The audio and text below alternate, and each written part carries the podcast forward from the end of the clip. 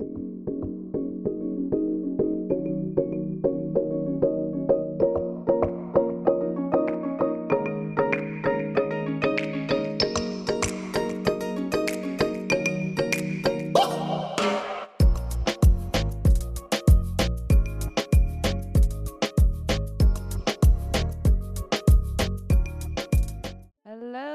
Hello, ladies and gentlemen. This is your girl Mitzi, and this is Mitzi Thinking. We are starting Emotion Week with thinking about lust. Yes, ladies and gentlemen, we all know what lust feels like, and if you don't, well, then you're probably experiencing it right now. Because if you have some type of infatuation with some type of individual that you know that you really can't really be with, then you may be looking at lust or obsession or aka stalker. I don't know. Let's figure it out together, right? Let's break down lust and really think about it, right? So, per dictionary.com, we are defining lust as a intense sexual desire or appetite.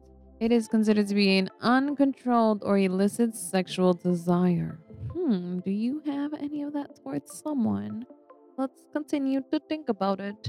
I was able to find some research per ChicagoUniversity.com. Eye movement reveals difference between love and lust. Hmm. So, for instance, depending on where your date looks at you first determines if it's romantic love or if it's sexual desire. So, if he or she looks at your face, then it's considered to be love. But if the person looks at the rest of your body, then it's considered to be lust.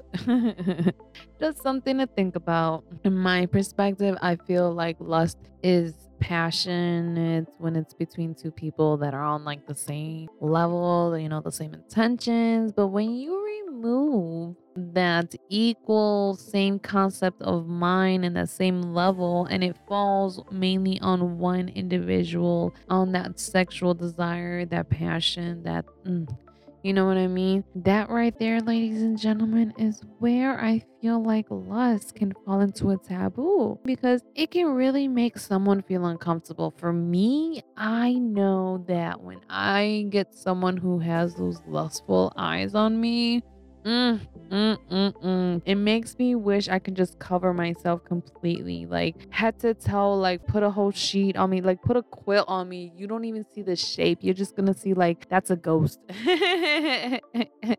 like I don't want people to even look at me. I don't want to even have the shape of me there. Some people's imaginations can take things really really far. And there's levels to this lust. When you get somebody who has that like oh, that thought, but doesn't react or doesn't try to act on the thought, you know, those are like the safe ones. People like, oh, they think about it, but then they let it go and they move on with their life and they try to find the real one. You know, they know the difference. Those are like, oh, I appreciate you. You guys are the true MVP.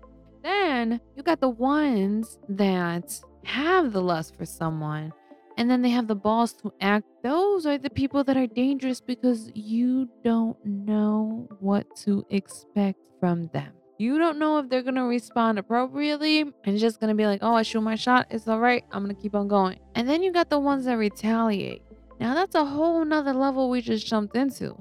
Once you get to a person that has lustful desires on another person that does not have the same feelings and they act out their thought or they try to investigate if their thoughts are correct and then they get turned down and then they retaliate and they either abuse or mistreat or act out of place just because now their feelings are hurt and you don't know what someone will do when their feelings are hurt and that is scary you know? And i think people need to realize that lust is a real thing and it's not love I honestly can say love is not lust, lust is not love, but when you combine them two together, it can really be something, oh my goodness, amazing you know, beyond amazing. Amazing is not even the word. It's just, it's one of a kind. And when you have that one of a kind experience and somebody else is watching you have that one of a kind experience, it confuses them for what love really is. You know what I mean? So when they try to push it on somebody else, it's not love anymore. It's something else, you know, and that's something that we need to think about.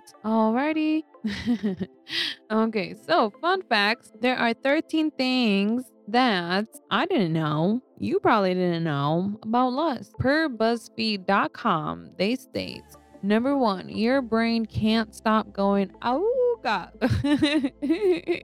Once you feel that lust for somebody, oh, it just can't stop. Number two, it makes sex less disgusting. And let's be honest, when you have that passion for another person, sex is is pretty sexy.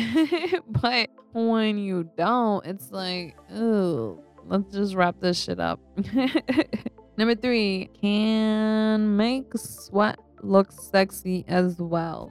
So when you have lust for someone, apparently if you look sweaty, you can look sexy. Number four, it makes you blush. Oh, get cute, right? Number five, feeling more awake. Hello, how you doing? Number six, making out helps you find the right person. I strongly believe that is true to a degree because I made out with some people that, oh my goodness, they will like, mm mm mm mm mm. I love it.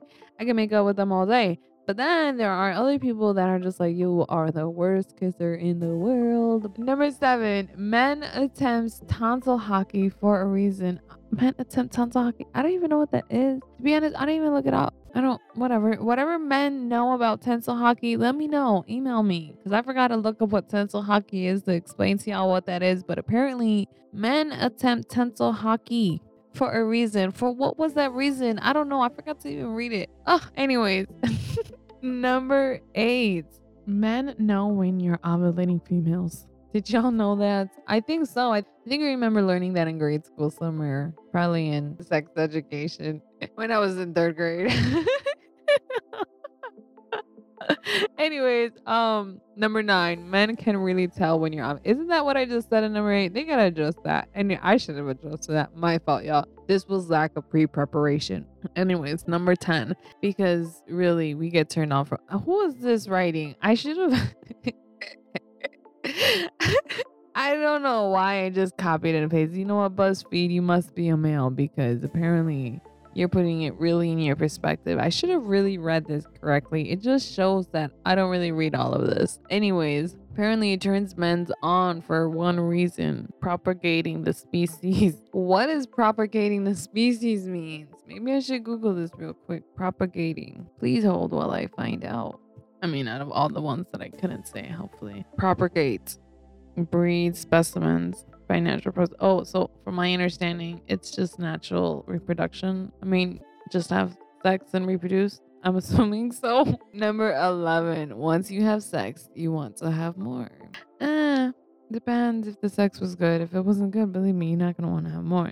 Number 12. While women arousal is more suitable, men, well, isn't. Um, I need to really read these articles.